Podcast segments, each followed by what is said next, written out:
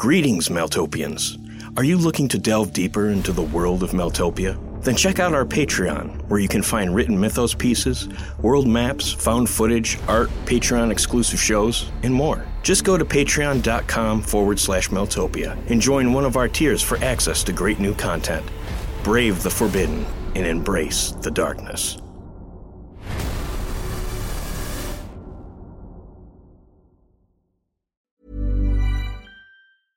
Hiring for your small business? If you're not looking for professionals on LinkedIn, you're looking in the wrong place. That's like looking for your car keys in a fish tank. LinkedIn helps you hire professionals you can't find anywhere else, even those who aren't actively searching for a new job but might be open to the perfect role. In a given month, over 70% of LinkedIn users don't even visit other leading job sites. So start looking in the right place. With LinkedIn, you can hire professionals like a professional. Post your free job on linkedin.com slash achieve today. Many of us have those stubborn pounds that seem impossible to lose, no matter how good we eat or how hard we work out. My solution is PlushCare. PlushCare is a leading telehealth provider with doctors who are there for you day and night to partner with you in your weight loss journey. They can prescribe FDA-approved weight loss medications like Wegovy and Zepbound for those who qualify. Plus, they accept most insurance plans. To get started, visit plushcare.com slash weight loss. That's plushcare.com slash weight loss. Millions of people have lost weight with personalized plans from Noom. Like Evan, who can't stand salads and still lost 50 pounds. Salads generally for most people are the easy button, right? For me, that wasn't an option. I never really was a salad guy. That's just not who I am. But Noom worked for me. Get your personalized plan today at Noom.com. Real Noom user compensated to provide their story. In four weeks, the typical Noom user can expect to lose one to two pounds per week. Individual results may vary. A lot can happen in the next three years. Like a chatbot may be your new best friend. But what won't change? Needing health insurance. United Healthcare Tri Term Medical Plans are available for these changing times. Underwritten by Golden Rule Insurance Company, they offer budget friendly, flexible coverage for people who are in between jobs or missed open enrollment. The plans last nearly three years in some states, with access to a nationwide network of doctors and hospitals. So, for whatever tomorrow brings, United Healthcare Tri Term Medical Plans may be for you. Learn more at uh1.com. Hey, I'm Ryan Reynolds. Recently, I asked Mint Mobile's legal team if big wireless companies are allowed to raise prices due to inflation. They said yes. And then when I asked if raising prices technically violates those onerous two year contracts, they said, What the f are you talking about, you insane Hollywood ass? So to recap, we're cutting the price of Mint Unlimited from $30 a month to just $15 a month. Give it a try at mintmobile.com slash switch. $45 up front for three months plus taxes and fees. Promoting for new customers for limited time. Unlimited more than 40 gigabytes per month. Slows. Full terms at mintmobile.com. You should celebrate yourself every day. But some days you should celebrate with jewelry. Whether you want to commemorate an unforgettable moment or just bring some added sparkle to your collection, Blue Nile can offer you expert guidance and a wide assortment of jewelry of the highest quality at the best price. Go to BlueNile.com today and experience the ease and convenience of shopping Blue Nile, the original online jeweler since 1999. That's BlueNile.com. BlueNile.com.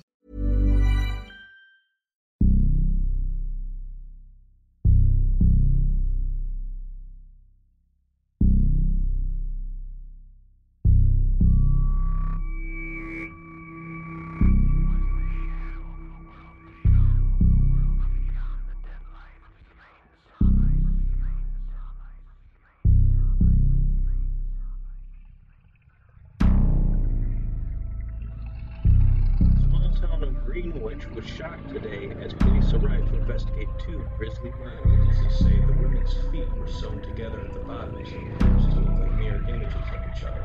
The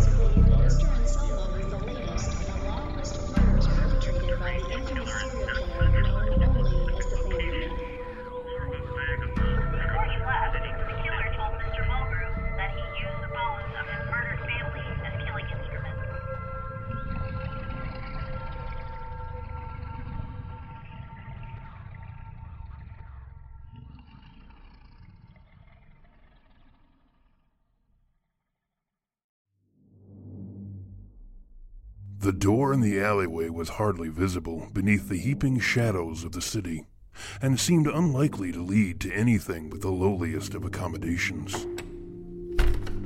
Once beyond the door, I encountered a species of darkness that I had come to expect from the forgotten corners of the city, having some portion of its construction owing to an elder blackness that, should it choose, could stand firmly against even the brightest light. However, these shadows were not to be trusted, as they answered only to the lords of Nighthead. The tunnel beyond the door was winding, and remarked upon the basest kind of usage, sporting litter and dampness as a chameleon would put on the colors of its surroundings, tempting one to put aside curiosity and accept illusion. Only after I had traveled further than any accidental or casual observer would have, did the passageway begin to offer up small hints as to its ultimate destination, along with the possible identity of those who conducted the darkly rambling course.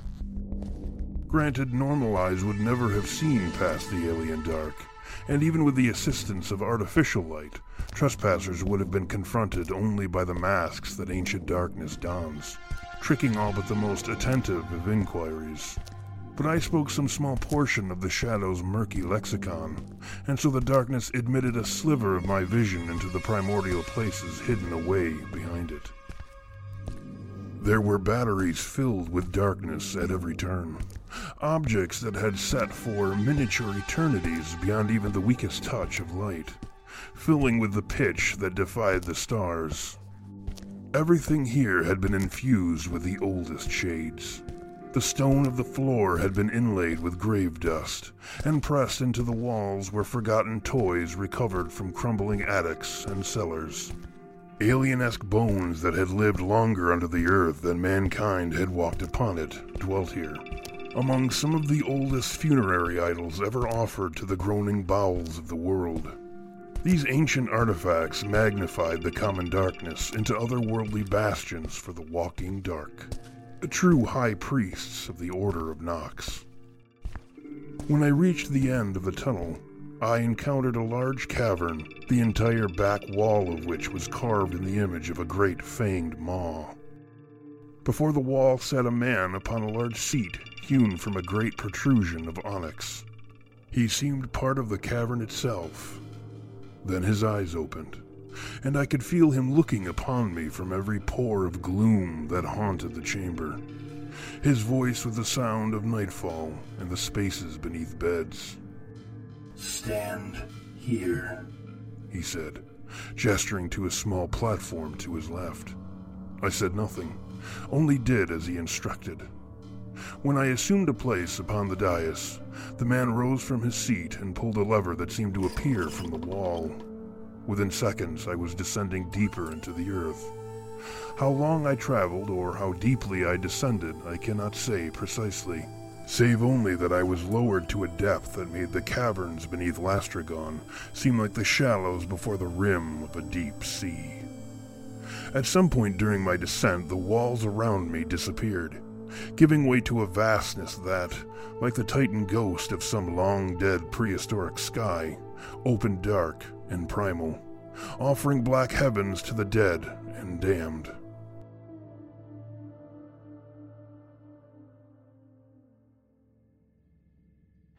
There was movement all around me.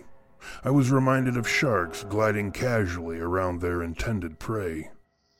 Regardless of how much I strained, even my eyes failed to pluck shapes from the surging void. I was hesitant to summon my sisters, despite their pleading. I had been invited to this place, and a show of arms could be poorly received. The platform settled atop something solid, the sound echoing within a great emptiness. I was unsure how to proceed, as there was but oblivion and silence to greet me. Suddenly, Cold words floated up to me from below. I shouldn't be impressed that you chose to come, being who and what you are. Yet I am impressed nonetheless. The voice seemed inhuman, though not for a different arrangement of vocal mechanisms, but rather the odd modulations affected to the speaker's tone by way of what seemed an intervening mechanical filter. I could feel something drawing closer to me from somewhere below, and I could hear the careful and repeated contact of metal meeting stone. No, I said. You shouldn't be. Then I sought to match the speaker's insinuated menace, saying, Thank you for meeting with me. Few others would take the risk. I could still hear the metallic stride in the wide silence around me, suggesting the approach of something rather large. I muted my family's howls for blood and felt their silent and searing reproach. His words now drifted down from a height well above me. I assume we both know, to some extent, who we're dealing with. This is for the good, I would wager. As far as your reason for coming to us, yes, we do know something of this shepherd of wolves. Please, sit, and we'll talk. The darkness shifted into intelligible shapes and discernible distances. Not through the ordinary medium of light, but rather by some alien wavelength of darkness. It didn't expand on what could be seen, but only revealed what my mind was allowed to know. The darkness showed me my host, a large mechanized thing that stood well over eight feet tall. Great lengths of black cable tumbled from its back and slithered down a great stone stairwell that unraveled into oblivion. It looked something like a vintage deep diving suit, complete with the round iron helmet. The creature noticed my curiosity and offered a justification for its attire. The dark, even at this depth, is far too bright for the likes of me. I must channel an older, greater darkness through the mechanical apparatus that you're now admiring. But let us discuss the matter at hand, shall we? I hadn't at that point adequately absorbed my surroundings within the underground world. As I seated myself at a small table, I realized we were situated atop a great black skyscraper carved from the dullest anthracite. It was but a single structure amid an endless cityscape, stretching beyond the dark horizon in every direction. This place was made to the specific comforts of living shadows. I was at last in the darkly fabled city of Undur.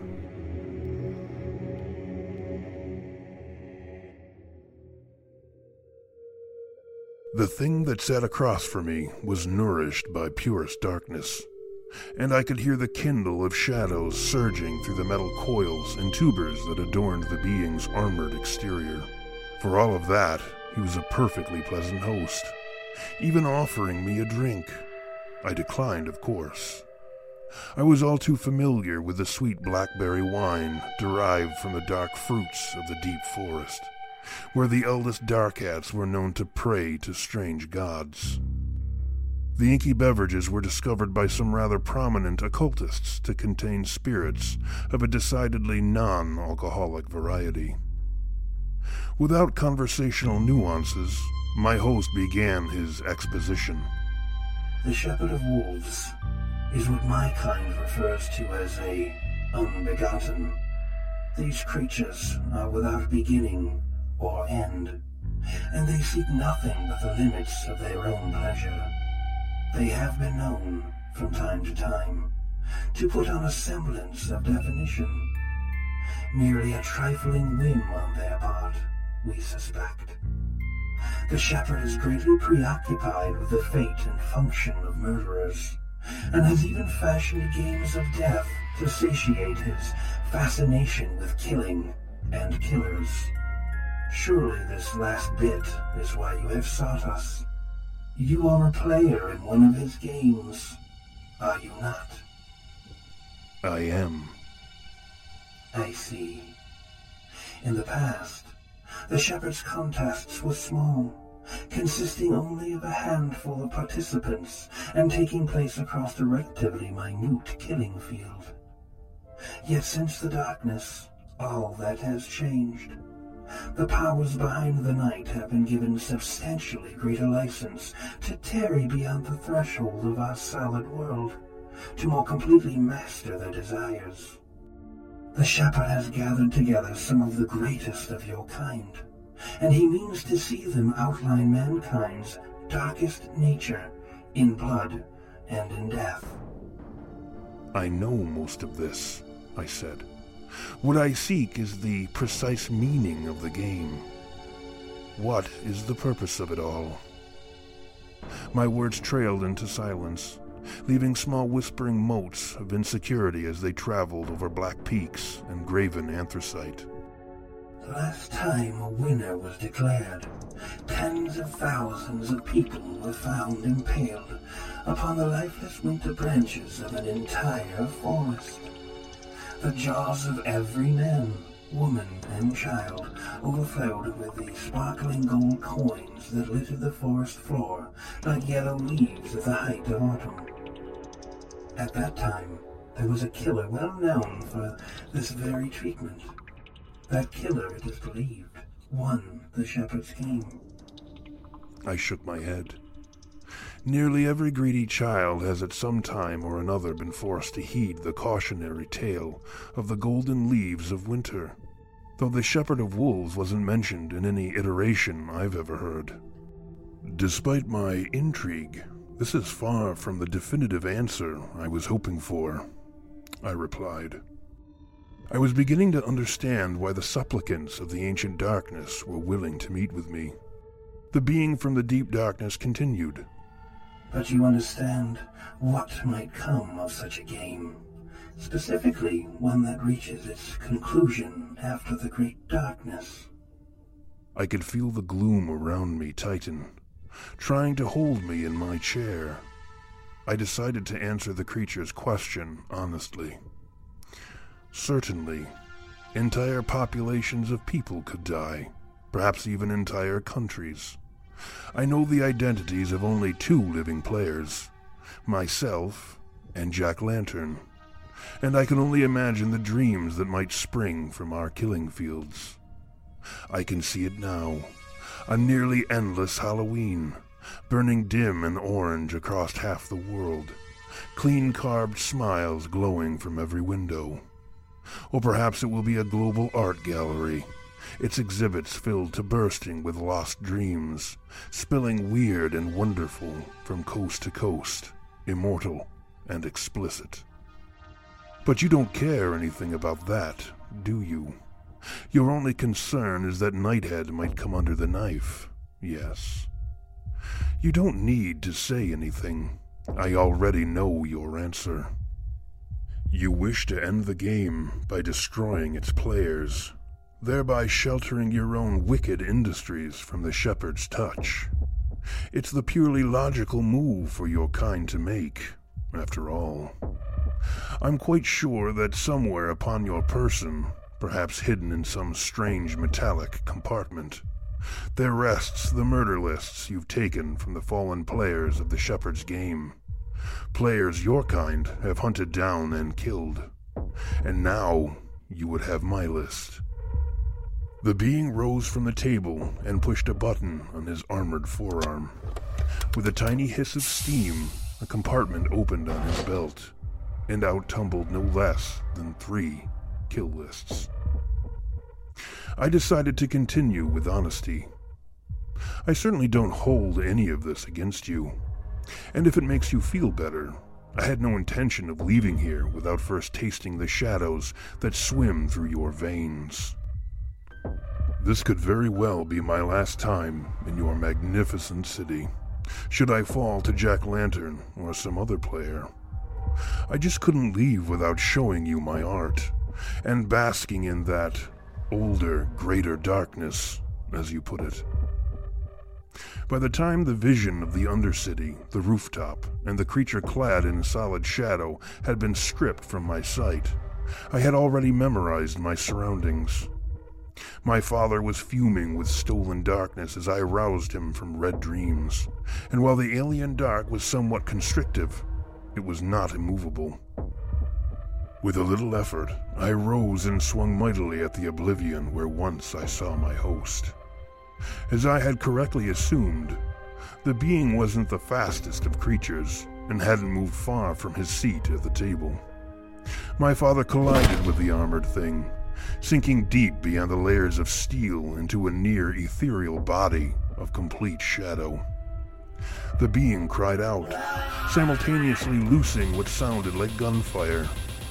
I had already shifted behind the creature when the worst of its weaponry had discharged, and the vantage allowed my sister to sever the cable from the creature's helmet. No longer fed its nourishing pitch, the Darkling collapsed.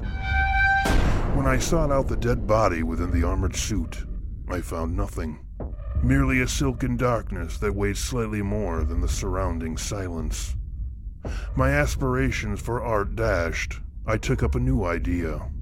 Removing the severed nubs from the overlarge helmet, I replaced the cables and donned the armored suit, breathing in a darkness I could have never imagined. Then, like some deep sea explorer, I began to probe the primordial depths of the dead Black City.